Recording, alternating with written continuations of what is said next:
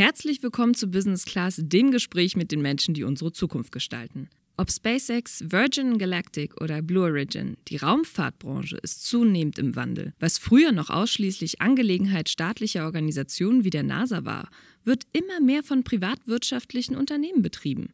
Und genau damit ändern sich auch die Ziele vieler Weltraummissionen. Standen bislang Weltraumforschung und astrophysikalische Erkenntnisse im Fokus, müssen sich die aufwendigen Raketenstarts nun auch finanziell lohnen. Kein Wunder also, dass viele der neuen Weltraumunternehmen auch zahlende Gäste ins All befördern wollen. Die neue Raumfahrtindustrie bietet jedoch auch der Wissenschaft zahlreiche Chancen. Und das nicht nur für Großprojekte wie Weltraumteleskope und Marsmissionen. Da viele wissenschaftliche Experimente auf Schwerelosigkeit angewiesen sind, profitieren Forscher und Forscherinnen weltweit von günstigen und verfügbaren Raumfähren. Will man wissen, wie das funktioniert, fragt man am besten Maria Birlem. Sie hat Luft- und Raumfahrttechnik an der FH Aachen studiert, bei Airbus ISS-Missionen betreut und 2018 die Juri GmbH gegründet. Das Startup hat es sich zum Ziel gesetzt, Schwerelosigkeit zu demokratisieren und möglichst viele Forschenden wissenschaftlichen Zugang zum Weltall zu ermöglichen. Kernfrage heute: Schwerelosigkeit as a Service. Wie organisiert man Experimente im Weltall? Ein ganz herzliches Willkommen, Maria Birnen. Hallo Thilo, schön, dass ich da sein kann. Klasse. Und damit wir dich ein bisschen besser kennenlernen und mit der Bitte um kurze Antworten, ein kurzes Warm-up, Möglichkeit erforschen oder Chancen umsetzen? Möglichkeit forschen. Juri Gagarin oder Neil Armstrong? Juri Gagarin, ganz klar. Eine Weltreise machen oder eine Weltraummission planen? Ah, das ist schwer. Beides. Das seid ihr gegönnt. Ja, die Themen Weltall und Raumfahrt zieht sich ja wie quasi ein roter Faden durch deinen Lebenslauf. Du hast Luft- und Raumfahrttechnik studiert, bei Airbus gearbeitet und mit Juri nun ein Startup genau in dieser Branche gegründet. Seit wann interessierst du dich denn für die Raumfahrt und was hat am Anfang quasi deine Faszination geweckt? Das ist eine gute Frage und ich habe natürlich auch selber darüber nachgedacht, weil viele Leute mich danach auch fragen. Ich glaube, dass vor allem im Nachhinein ist es mir erst klar geworden, dass es relativ früh anfing. Ich komme aus Brandenburg, also Ostdeutschland und war tatsächlich noch so ein paar Jahre ich auch, ich auch. in Ostdeutschland, ähm, sozusagen auch in der Schule, eine Klasse noch. Und das, wie gesagt, ist mir erst im Nachhinein so richtig klar geworden bei meiner ersten Astronautin-Bewerbung. Ich hatte in der ersten Klasse beim Lesen lernen, gab es Lesebuch, Fibel und der letzte Text im Buch, also so, wenn man dann schon ein bisschen was lesen kann, war über den Kosmonauten Juri Gagarin. Und das war so ein ganz kleiner Text, relativ einfach geschrieben halt für Erstklässler. Und da war oben so ein tolles Bild von dem mit seinem Helm, das, was man auch so kennt vom Juri Gagarin. Und ich hatte dieses Bild im Kopf, wenn ich über Raumfahrt nachgedacht habe. Und das hat mich also auch von, von Anfang an geprägt. Juri Gagarin war, war ja ein Staatsheld, nicht nur in Russland und Ostdeutschland, sondern ich glaube weltweit hoffentlich, jedenfalls für, für mich und für andere ist es so. Und auch der erste Deutsche im All, der Sigmund Jähn, der kommt auch da aus der Nähe, wo ich wohne tatsächlich. Ich habe ihn leider noch nie live getroffen, aber ja, das sind Themen, die, die finde ich spannend. Also äh, Astronauten, Kosmonauten, Weltall, äh, Reisen ins Weltall. Also ich glaube, jeder guckt äh, auch gerne in den Sternenhimmel, stellt sich so Weiten vor oder was da ist oder was da nicht ist. Also mich hat es auch schon von Anfang an als Kind sozusagen interessiert und neugierig gemacht. Wie war denn die Entwicklung quasi über dein Studium, erste Berufserfahrung bis hin jetzt zum eigenen Unternehmen als Unternehmerin? Hattest du denn bereits eine klare Vorstellung von deinem Weg oder hast du jetzt einfach so ein bisschen wie die Mutter zum Kind? Du hast gerade gesagt, du hast eine Astronautin-Bewerbung gemacht, die wurde dann nicht angenommen und gesagt, dann mache ich was anderes oder wie muss man sich das vorstellen, dieser Weg? Ich würde total lügen, wenn ich sagen würde, ich habe mir das von Anfang an so vorgestellt und geplant und ich bin immer ein bisschen auf der einen Seite erschrocken, auf der anderen Seite auch total beeindruckt, wenn Leute sagen, genau so wollte ich mein Leben immer haben. Ich ich habe mir das von Anfang an so geplant. Totaler Quatsch. Es hat bei mir noch nie funktioniert und ich wusste, in, was ich gern mache und was ich nicht gern mache. Das heißt, sowas ist natürlich klar, aber ich glaube, geplant hatte ich sowas nicht, auch eine Firma eröffnen und so. Also es war bei mir so, ich hole ein bisschen aus. Ich bin ganz normal zur Schule gegangen, habe Abitur gemacht und war dann, glaube ich, einfach noch nicht weit genug, dass ich wusste, was ich genau machen wollte und habe gedacht, ich studiere mal noch. Ich glaube, es geht vielen jungen Leuten jetzt auch so. Ich studiere mal irgendwas und ähm, wollte aber nach dem Abitur eigentlich zur Bundeswehr tatsächlich Jetpilotin werden. Und da hat mich das, das Fliegen sehr interessiert und die Schnelligkeit und Geschwindigkeit. Es hat nicht ganz geklappt, aber ich war vom, vom Schulischen her oder von meinen Noten her oder was weiß ich, wonach es da so richtig geht, vom Wissen. Man macht es ja auf allerhand Wissenstests dann bei dieser Prüfung. Und die haben dann mir angeboten, ich könnte doch Luft- und Raumfahrttechnik bei der Bundeswehr studieren. Und dann bin ich erst so richtig, weil ich habe schon gedacht, ich studiere was Technisches, aber so richtig wusste ich es nicht. Und die haben gesagt, Luft- und Raumfahrttechnik bei uns. Und dann habe ich gedacht, oh je, oh je, so bei der Bundeswehr, drei Jahre, alles Trisemester, ist ziemlich stressig. Puh, vom Thema her passt's. Und dann haben die so Besoldungstabellen nach Hause geschickt zu meinen Eltern und mein Papst, der fand das ganz spannend und hat gesagt, oh, super Idee, studier doch bei der Bundeswehr. Und da habe ich aber gesagt, irgendwie, ich war immer noch irgendwie ein bisschen traurig, dass ich da nicht angenommen wurde als Pilotin und ähm, habe gedacht, ich gehe jetzt erstmal weg und bin dann ein Jahr nach Amerika gegangen als Au pair und war da erstmal ein Jahr raus und war zufällig auch in der Fliegerfamilie. Also es war ganz spannend auch und tolles Jahr gewesen, einfach die Welt mal von der anderen Seite sehen. Deswegen vorhin deine Frage mit der Weltreise. Ich reise gern und kann auch immer nur allen raten, reisen, reisen, reisen und die Welt von woanders mal angucken. Jedenfalls kam ich dann wieder und habe gedacht, so, ich studiere Luft- und Raumfahrttechnik, also vor allem die, die Raumfahrtseite, aber ich studiere es ganz zivil, als normale Studentin und habe mich dann in Aachen an der FH eingeschrieben, weil man es da auch auf Englisch studieren konnte. Das war mir sehr recht und habe dann da ganz normal studiert. Ich war auch nicht super, super fleißig oder super, super gut in irgendwas. Ich war eine ganz normale Studentin und habe gedacht, ich gucke mal, wo das mich hinführt und habe mich auch so ein bisschen treiben lassen, glaube ich, von den Sachen, die angeboten wurden in der Uni. Habe auch beim DLR dann schon als Studentin mitgearbeitet und, und, und habe schon so bei Raumfahrtmissionen da schon so ein bisschen reingeschnuppert. Und das hat mich super natürlich interessiert und habe gedacht, auch mal gucken, wo es mich mal hinschlägt. Ich hatte da noch keine richtige Ahnung, ob, was ich genau machen will. Und habe mich dann nach dem Studium als Astronautin bei der ESA das erste Mal beworben. Ah, da war ich natürlich zu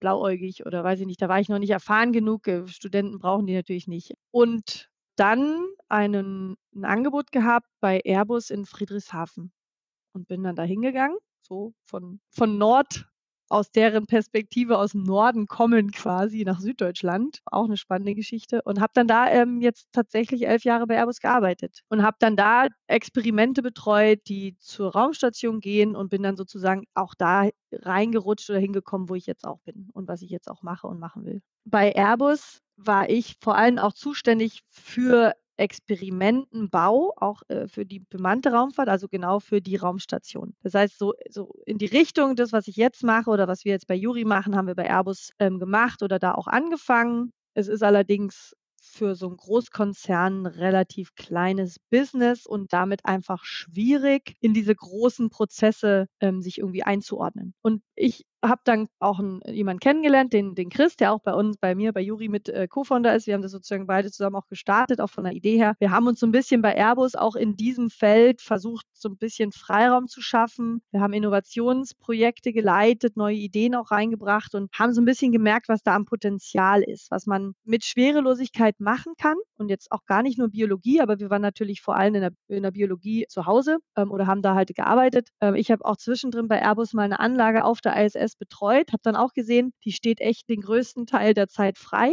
also die ist leer, weil einfach von, von den Sicherheitsauflagen das so kompliziert ist, bis man da auch eine Möglichkeit hat, da was reinzustecken. Da ist so viel Potenzial, was man viel einfach auch mehr nutzen kann und, und mehr machen kann. Und dann haben wir halt auch gesehen, was man mit diesen Experimenten dass man in eine, in eine, kommerzielle Richtung gehen kann. Also jetzt nicht nur Agenturen, sondern wie in Amerika das dann auch schon angefangen hatte, dass man kommerziell die Sachen machen kann, dass man äh, viel mehr auch reinbringen kann, noch mehr Experimente. Wir haben so ein paar Ideen gehabt und haben das auch über Airbus versucht zu verwirklichen. Ist natürlich schwer, einen Großkonzern da überhaupt äh, jemanden zu finden, der sagt, finde ich gut und dann auch die, die Rechte oder die Kapazitäten, die Verantwortlichkeiten hat, da auch Ja sagen zu dürfen. Und dann haben wir gemerkt, wir könnten das viel preiswerter anbieten, natürlich, wenn man es in einer kleinen Firma außerhalb macht, vielleicht in einem Spin-off oder sowas von Airbus, haben es probiert. Es hat nicht so gut geklappt und dann waren wir damals drei und dann vier und haben gesagt, gut, dann machen wir es ganz ohne Airbus. Also wir waren sehr motiviert, ähm, das tatsächlich ohne Airbus zu machen und sehr überzeugt davon unserer Idee. Sonst wären wir jetzt heute auch nicht hier. Ja, absolut. Und die Frage ist natürlich, da die sich anschließt, Airbus war es nur nicht. Ähm, wie habt ihr das quasi dann umgesetzt und vor allen Dingen finanziert? Wer hat an euch geglaubt und euch da ähm, supportet? Weil du gerade sagtest, ne, wie groß kann sowas auch werden? Wie sieht der Business Case aus? Das ist ja für Investoren, die da nicht auch interessiert sind und da passionate sind, klar, ein Case zu sagen, ach, mir zu kompliziert, mir buchstäblich zu weit weg. Ja, und ähm, wer waren die Menschen, die euch geglaubt haben und mit arbeitet ihr zusammen?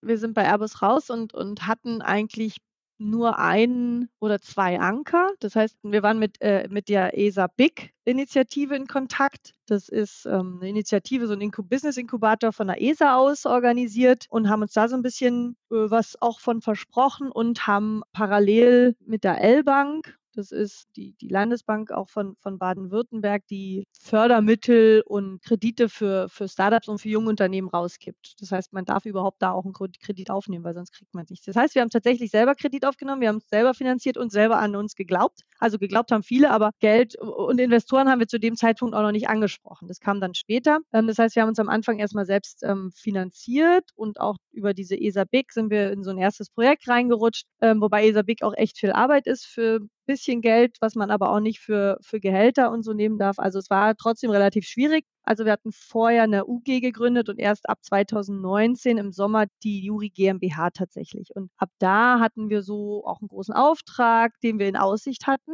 bei der ESA und haben gedacht, wir brauchen dann auch gar kein Geld, weil dieser Auftrag, diese Agenturaufträge, die sind immer natürlich super riesig und für ein Startup ist es dann ein, zwei, drei Jahre Auslastung. So einen Auftrag hatten wir natürlich irgendwie in der, in der Hand mit der ESA aber wie das in einem Startup-Leben so ist, der ist geplatzt. ESA-Aufträge platzen eigentlich nicht, aber der ist geplatzt. Und dann saßen wir da und haben gedacht, huch, so jetzt, äh, wir haben alle unsere tollen Airbus-Verträge gekündigt und jetzt sitzen wir da. Und ich glaube, das ist auch so ein Startup-Ding, wenn man das nicht kann, kann man es gerade vergessen. Man muss beweglich bleiben und immer gucken, was man anders machen kann. Ähm, wir haben dann andere Aufträge versucht zu suchen und haben uns also so auch von Monat zu Monat, von Quartal zu Quartal gehangelt tatsächlich, ähm, was die Finanzen angeht und haben dann im letzten Jahr oder eigentlich schon zum Ende 2020 beschlossen, Investoren mit reinzunehmen und haben tatsächlich dann im Frühling, Spätfrühling letzten Jahres mehrere Investoren mit 2,1 Millionen Dollar äh, mit reingekriegt. Darunter sind zum Beispiel große Investoren wie 50 Years in USA und Apex in Wien, aber auch bei dir um die Ecke in Berlin, Nucleus mit dem Max Bade, die uns da Geld gegeben haben, an uns geglaubt haben und uns da auch unterstützt haben. Und da haben wir auch große Namen drin, wie zum Beispiel den Stefan Oschmann, der als Business Angel mit drin ist. Wenn man so einen Namen drin hat, ist natürlich auch echt gut für eine kleine Firma, für ein kleines Startup wie uns. Wie muss man sich das jetzt vorstellen? Wie geht es mit euch weiter? Also wo expandiert ihr hin? Also du hast ein bisschen gerade Agenturbusiness versus ähm, ja, kleinere Aufträge auch äh, gesagt. Also wie muss, muss man sich das vorstellen? Ein Wort, was Investoren immer gerne benutzen, diese Skalierung dann auch. Ne? Also wie, wie kann das größer werden? Wie kann man größere Aufträge kommen?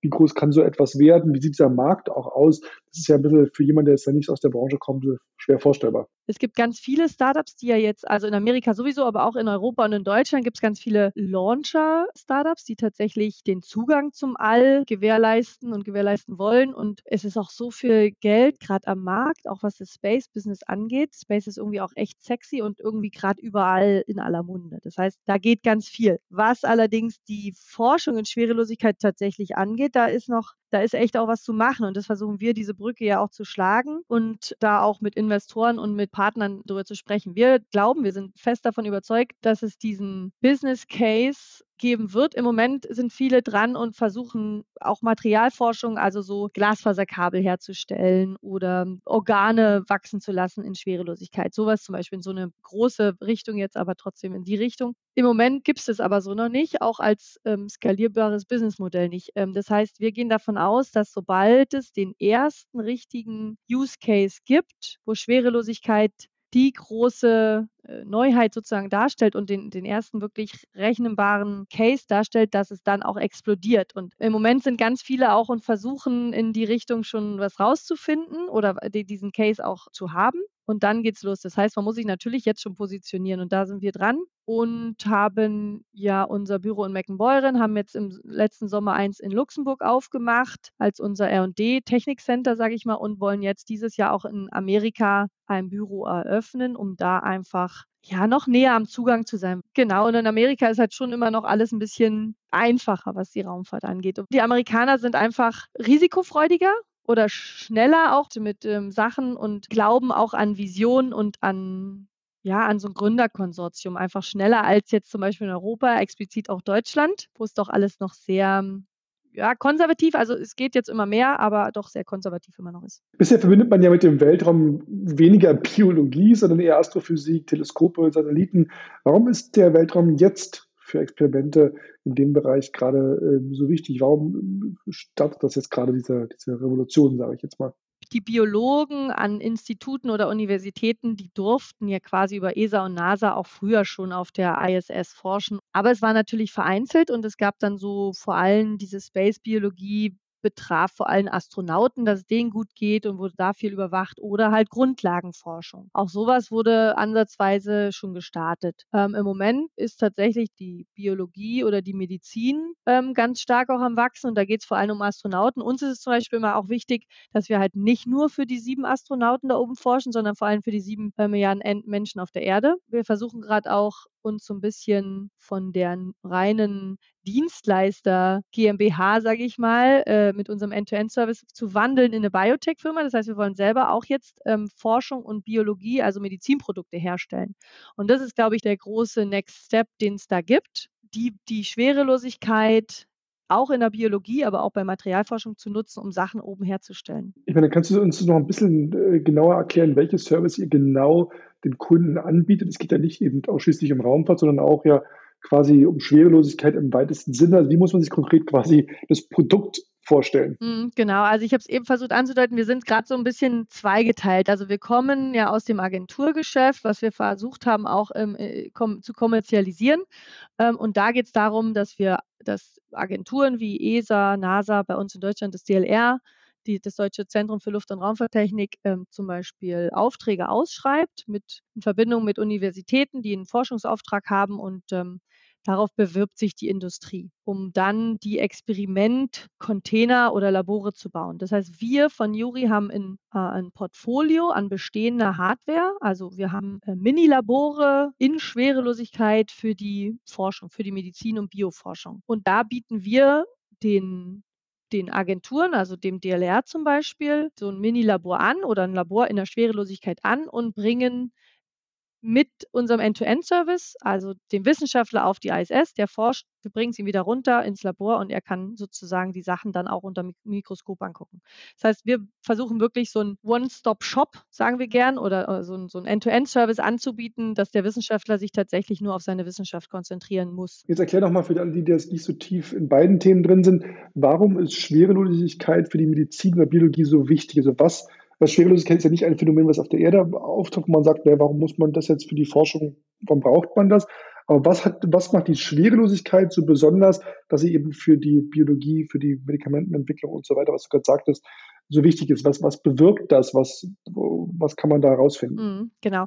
Wir, wir haben immer so zwei Beispiele und es ist, ich musste dich erst kurz ein bisschen verbessern. Also man kann Schwerelosigkeit tatsächlich auf der Erde herstellen oder auch simulieren. Wir haben zum Beispiel auch zwei Produkte im Angebot, das sind so Schwerelosigkeitsmaschinen die simulieren das für, aber das sind halt dann auch nur so Kleinstvolumina. Das heißt, wenn man seriöse Wissenschaft machen will, muss man über kurz oder lang, muss man trotzdem irgendwo in Space, ähm, um wirklich qualitativ gute und auch ein bisschen längere äh, Schwerelosigkeit zu haben. Und um diesen Effekt der Schwerelosigkeit zu erklären, benutzen wir gern zwei Beispiele. Also das erste ist so ganz leicht. Wir versuchen ja aus Stammzellen ein ganzes Organ am besten wachsen zu lassen. Und das geht tatsächlich. Stammzellen sind diese Wunderzellen, die es im Körper gibt, die sich in alle möglichen Sachen entwickeln können. Das heißt, du kannst eine Stammzelle nehmen und die wird zu einem Herz. Jetzt mal ganz vereinfacht dargestellt. Und man kann sich auch vorstellen, Zellwachstum auf der Erde in einer, äh, im Labor, in einer äh, Glas-Petrischale geht einfach nur in zwei Richtungen. Das heißt, du, du, packst die Zellen, die vermehren sich und die sollen Haut werden, sage ich mal. Da, da geht es einigermaßen, weil Haut ist grundsätzlich ja relativ flach. Aber wenn du Medikament zum Beispiel testen willst an Haut, dann kannst du natürlich Tiere nehmen oder dann auch Menschen. Das ist halt immer ein bisschen gefährlich. Deswegen wir versuchen da auch so ein bisschen wegzukommen. Das heißt, wir lassen Haut wachsen am besten. Und dann kann man da Medikamenten testen. Aber auch eine Haut hat so und so viele Schichten und wächst in drei Dimensionen am Körper. In der Petrischale halt leider nicht, weil auf der Erde drückt die Schwerkraft natürlich nach unten und deswegen wachsen auch die Zellen durch diesen Reiz äh, nur in zwei Richtungen. Das heißt, es ist schwer, eine Dreidimensionalität hinzukriegen. Und in, in der Schwerelosigkeit hast du halt diesen, diesen Druck nach unten nicht. Schwebt die Haut halt dann. Ne? Genau, und da wachsen die Zellen halt auch in alle Richtungen, weil die von, weil die nirgends irgendwie eingebremst werden. Das ist so das Erste, was man sich einfach auch bildlich gut vorstellen kann. Das heißt, wenn wir jetzt von dieser Riesenvision ausgehen, dass wir eine, eine Stammzelle nehmen und da ein Herz wachsen lassen wollen, dann braucht man auf der Erde Stützfunktion, dass man es überhaupt in, in, in die Z-Achse, also in die dritte Dimension sozusagen wachsen lassen kann. Im Weltall geht es theoretisch jedenfalls in, ähm, in drei Richtungen. Also es könnte sein, dass ihr immer eine, eine Herzfabrik im Weltall aufmacht. Das wäre so mein Traum tatsächlich. Aber wie gesagt, da sind wir noch ein Stück weg und ähm, Ja, und das zweite Beispiel aber, was ich nur kurz erklär, äh, erklären möchte, ähm, jetzt ein Medikament gegen eine Krankheit entwickeln möchte, dann braucht man dazu äh, das Protein, was für die Krankheit verantwortlich ist. Dieses Protein, an dieses soll mein Medikament sozusagen andocken. Und umso besser mein Bild von dem Protein ist, umso besser kann ich natürlich mein Medikament entwickeln, dass es genau passend ähm, für den Erreger sozusagen ist. Kann man sich gut vorstellen. Und das macht man, indem man aus dem Protein ein Kristall wachsen lässt. Da ist nämlich der Knackpunkt. Wenn ich das, dieses Kristall, und es geht in die Materialforschung genauso, da gibt es auch Kristalle, Kristallwachstum, das Kristall auf der Erde wachsen lasse, ähm, ist es sehr fehlerbehaftet. Das heißt, da sind Defekte in diesem Kristall. Und schon ist mein Bild oder dieses Kristall halt nicht so aussagekräftig wie das tatsächliche dann. Und damit ist mein Medikament halt auch vielleicht nicht ganz so effektiv, wie wenn ich ein perfekteres Bild hätte. Wenn ich dieses Protein sozusagen, diesen Proteinkristall in Schwerelosigkeit wachsen lasse, wird es erstens ein bisschen größer, aber auch ähm, fehlerfrei. Das heißt, es ist ein perfektes Bild. Und damit habe ich das, das tolle Bild, aber dann auch mein, mein super Medikament, was direkt ganz genau ähm, darauf sozusagen äh, auf andocken kann. Das heißt, bei der nächsten Corona-Pandemie geht dann die Medikamentenentwicklung etwas zügiger voran mit Hilfe des Weltraums und der Schwerelosigkeit. Das wäre toll. Also wie gesagt, ich bin kein Mediziner und auch kein Biologe, leider. Ich habe also nur so oberflächliches Wissen. Aber ähm, ja, da geht ganz, ganz viel. Und wenn wir es hinkriegen, den Zugang natürlich immer noch einfacher und, und preiswerter zu gestalten und wir von Was kostet das denn? Also versuchen, gib uns doch mal eine grobe Idee, was so eine Mission kostet. Wenn ich da jetzt sage, Mensch, ein Stück Haut da mal im Weltraum, dann soll es mal ein paar Wochen da vor sich hin wachsen. Jetzt mal ganz naiv gesprochen, was, ja. was kostet mich das denn? Ja, also so 10.000 bis 50.000 pro Kilo. Pro Kilo an Masse. Und da, da genau, das, Labor, das ist ja wirklich. Muss ja da, ist ja sozusagen auch. Da, da, da ist noch, da ist noch kein Labor, nichts dabei. Also wir haben zum Beispiel so ein, so ein Standard-Kennenlernangebot auch für kommerzielle Firmen, die jetzt so äh, Experimente probieren oder auch Pharmafirmen zum Beispiel, die ein bisschen was mal probieren wollen mit Schwerelosigkeit und wie es auf ihre Sachen anspricht, haben wir einen 10x10x10 Würfel, den wir standardmäßig und wenn sie in unsere Hardware reinpassen, ausstatten, hoch und runter bringen für 95.000. Und da, ähm, das ist kann ungefähr ein Kilo sein. Da hat man dann allerdings auch alles dabei. Das ist so ein rundum sorglos Paket und wir sind schon preiswert. Also wenn man da ähm, über die ESA oder die NASA Schnupperangebot. Ja, genau, ähm, geht dann, da kostet es äh, vielfach mehr und dauert auch viel länger. Nur ist ja so, von den, von den Anbietern, die es da gibt, weil das muss ja irgendwie auch in den Weltraum, ne? da gibt es ja nun verschiedenste Anbieter. Äh, soweit ich weiß, arbeitet ihr ja mit SpaceX äh, zusammen, die verdienen also da auch ein bisschen was dran, ähm, machen das ja auch nicht for free. Hat sich da Elon Musk schon mal persönlich bei dir bedankt, dass du Kundin bist? Habt ihr schon mal einen Kaffee gehabt? äh, leider noch nicht, aber wir waren, wir hatten tatsächlich die Möglichkeit, letzten Herbst waren wir drüben in den USA, um, um mit potenziellen Partnern auch zu sprechen und auch mit unseren Implementationspartnern. Also wir haben tatsächlich ähm, Firmen und Startups in Amerika, die sozusagen uns auf die Rakete draufbringen. Aber wir waren tatsächlich mal, also ich nicht ganz persönlich, aber Juri war ganz dicht schon mal dran, der Chris, die, äh, wir haben ähm, damals auch Experimente gemacht und sind mit SpaceX geflogen und dann äh, ist der Start, wurde so oft verschoben und es war wirklich äh, sehr, sehr anstrengend. Das war noch, das ist irgendwie, was weiß ich, sieben, acht Jahre her mindestens. Da war SpaceX auch noch in ihren ersten Jahren und da war auch die Firma noch viel kleiner. Und da waren wir mit dem ähm, Chefingenieur ich weiß jetzt seinen Namen gar nicht, ähm, der war da an der, die machen dann immer so Launch-Partys und weil diese, dieser Launch verschoben wurde, tatsächlich ähm, so oft haben die gesagt, viele Partys. machen wir jetzt diese Launch, diese Missionsparty einfach trotzdem, ähm, um äh, die Kunden einfach auch happy zu halten, hat SpaceX halt so einen Abend ähm, einfach eine Party auch gemacht. Und irgendwann ähm, äh, war dann der, gingen die und auch dieser, dieser große Ingenieur, der da auch noch nicht so groß war, ähm, und Chris ist an die Bar und hat dann gesagt, so, das kann ja jetzt nicht sein, wie ihr geht jetzt. Und dann hat er seine Kreditkarte da gelassen, hat gesagt, so, dann feiert ihr mal noch, ich komme in drei Stunden und hole sie ab und dann sind die danach immer noch weitergezogen. Also solange so Firmen auch klein sind, sind die auch sehr, mhm. sehr nahbar. Das heißt, wenn man da Kontakte, und da haben wir viele Kontakte auch geschlossen, schon in so frühen Zeiten, das ist sehr, sehr viel wert, weil so persönliche Kontakte natürlich immer super funktionieren. Total total. Ja. Das ist Vitamin B. Also Elon Musk haben wir äh, leider selber noch nicht getroffen, ähm, aber der mag Der Das Markt toll, wenn er da auf so einer Party da auch mal dabei wäre. Also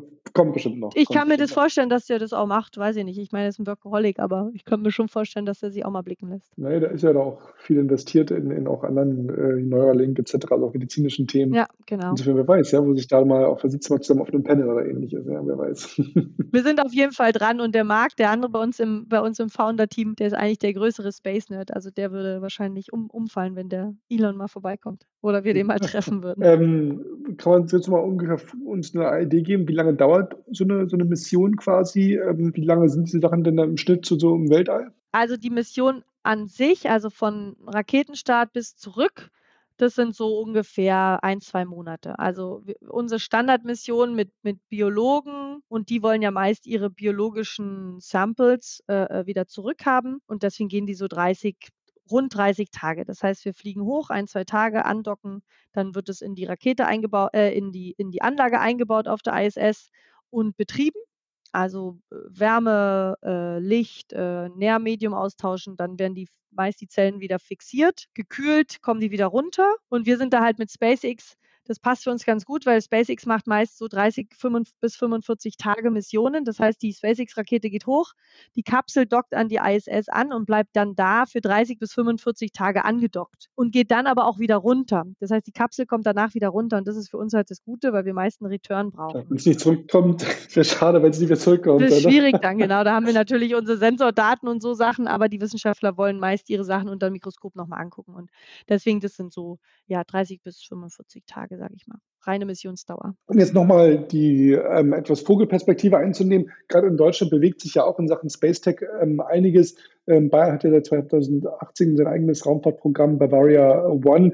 Ähm, man hat das Gefühl, da passiert jetzt ein bisschen was. Äh, wie äh, siehst du das Thema, die staatliche Unterstützung da quasi für die, nennen wir es mal allgemein, Raumfahrtindustrie in Deutschland notwendig, sinnvoll? Was kann noch besser gemacht werden? Gib uns da mal deinen Blick auf die politische Ebene und Förderlandschaft. Genau, also grundsätzlich, umso mehr passiert, umso besser natürlich. Für uns, aber auch für, für alle anderen. Das heißt, Wettbewerb ist bei uns immer ganz auch hochgeschrieben, weil im Moment gibt es halt noch nicht so viele Raumfahrtfirmen auch auf so einem kleinen Bereich oder in unserem Bereich. Das heißt, wir werden oft gefragt, sind es Partner oder Gegner so, sozusagen. Dann sagen wir, es sind immer, wir versuchen mit allen zu partnern und umso mehr Leute natürlich da sind, umso mehr wird das Geschäft einfach auch angekurbelt. In Deutschland an sich, genau Bavaria One, ist jetzt nicht wirklich was Deutsches, sondern ja was Bayerisches, da besteht die ja auch drauf. Aber wir haben tatsächlich auch schon versucht, mit Bavaria One was zu machen. Wir kennen den Herrn Walter, den Ex-Astronaut von der TU München sehr gut und haben tatsächlich mit denen auch schon Experimente gemacht. Das heißt, es ist immer eine super Möglichkeit, ähm, erstens natürlich für die Visibility, das heißt, es ist einfach von der Sichtbarkeit so viel mehr da. Es ist eine, dann auch eine Akzeptanz in der Bevölkerung, weil es sind halt meistenteils halt doch Steuergelder, die da fließen. Und umso mehr da ist, umso mehr passiert auch. Und das ist auch ein Zeichen natürlich, umso mehr jetzt passiert, umso mehr Firmen auch ähm, aus dem Boden sozusagen wachsen und äh, Möglichkeiten haben, was zu machen. Man sieht, da ist halt auch äh, mehr Bewegung, da ist mehr Verkehr und mehr Need. Also es wird auch gebraucht, sonst, sonst würde das nicht so passieren. Und ähm, generell, du sagtest vorhin, dass ihr euch da auch in die Eigenentwicklung von zum Beispiel Medikamenten dort weiterentwickelt. Wo siehst du denn langfristig den Schwerpunkt? Ist es eher der, sag mal, der, der, der Space-Teil und, und Dinge da hochbringen und Wissenschaftler unterstützen und sagt die, nee, eigentlich ist unser Ziel, wir wollen selber ähm, dort ähm, aktiv werden und selber Produkte entwickeln ähm, und das für uns selber nutzen. Wo glaubst du langfristig geht die Reise hin? Für uns selber als Jury ganz klar äh, selber Produkte herstellen, selber unsere eigene Labore auch nutzen. Oder braucht ihr weniger Space Tech-Leute als dann auch Wissenschaftler, Ärzte, Forscher? Ganz klar, ne? also genau. Sagt, ja, also wir brauchen, wir stellen auch gerade ein, also wir suchen Wissenschaftler, Biologen. Wir haben jetzt auch unsere, unsere Chief Scientist Officerin eingestellt, die wirklich äh, ganz super ist und da als, als, als wirklich sehr erfahrene Biologin ähm, in, aus dem Biotech-Bereich aber auch kommt. Und genau, also da soll unsere Reise hingehen. Das ist strategisch, wie wir uns aufstellen. Im Moment ist es noch so ein zweigeteiltes Ding. Langfristig wollen wir aber, ich weiß nicht, ob nur noch, aber langfristig mit Schwerpunkt auf selber Bio, Medizinprodukte, wir sagen immer, formed in space, also tatsächlich in, in Schwerelosigkeit herstellen. Und auf dem, auf dem Erdenmarkt natürlich ähm, verkaufen. Was wird so das erste Produkt sein, wo du sagst, damit wollt ihr euch positionieren, damit wollt ihr rausgehen und in welchem Zeitraum? Das ist auch eine echt schwierige Frage. Wir sind gerade an so Vorversuchen und, und, und nutzen unsere Labore in Schwerelosigkeit und fliegen Experimente, ähm, wo wir versuchen, so unser erstes Mini-Produkt, sage ich mal, auch ähm, rauszufinden, was es sein kann, weil es muss natürlich so klein oder es muss so ähm, sein, dass wir es schnell am Markt bringen können alles, was irgendwie in, in, in Körper eingepflanzt wird, ist schwierig, weil du erst äh, irgendwie 10, 20 Jahre Zertifizierung hast. Also wenn überhaupt dann was rausgefunden wurde. Das heißt, wir wollen, im Moment geht es dahin, äh, vielleicht Zellen vermehren oder äh, Gewebe züchten, so, so kleine Sachen, auch tatsächlich für Medikamentenforschung. Und da sind wir gerade dran an Vorversuchen. Mensch, also mal echter Blick in die äh, Zukunft, äh, Maria, und toi, toi, toi, Innovation aus Deutschland für die Welt und für die Zukunft der Medizin und ähm, des Weltraums sowieso.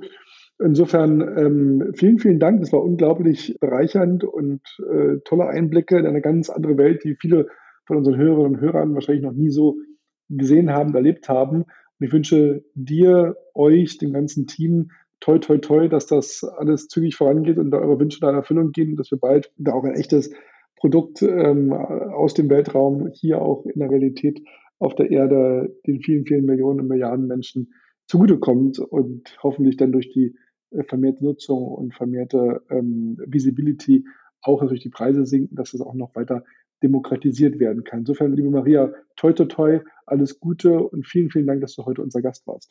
Danke, Thilo. Ja, liebe Hörerinnen und Hörer, ähm, das war es schon wieder mit einer Folge zu einem mega, mega spannenden ähm, Thema aus dem Space Tech Biologiebereich. Ein echtes Thema, was wieder zeigt, dass hier bei uns bei Business Class die Menschen sind, die unsere Zukunft gestalten. Wenn ihr mehr dieser Menschen begegnen wollt, dann abonniert unseren Podcast wir sind auf Apple, auf Deezer, auf Spotify, auf allen gängigen Kanälen dort ähm, unterwegs. Gebt uns Kommentare, lasst ein paar Sterne da, schreibt es auch gerne äh, mit Feedback und Anregungen. Und ich freue mich schon wieder, wenn wir die nächsten, die nächste Zukunftsmacherin hier bei uns begrüßen dürfen. In diesem Sinne, habt noch einen guten Tag. Vielen Dank fürs Hören und bis zur nächsten Folge.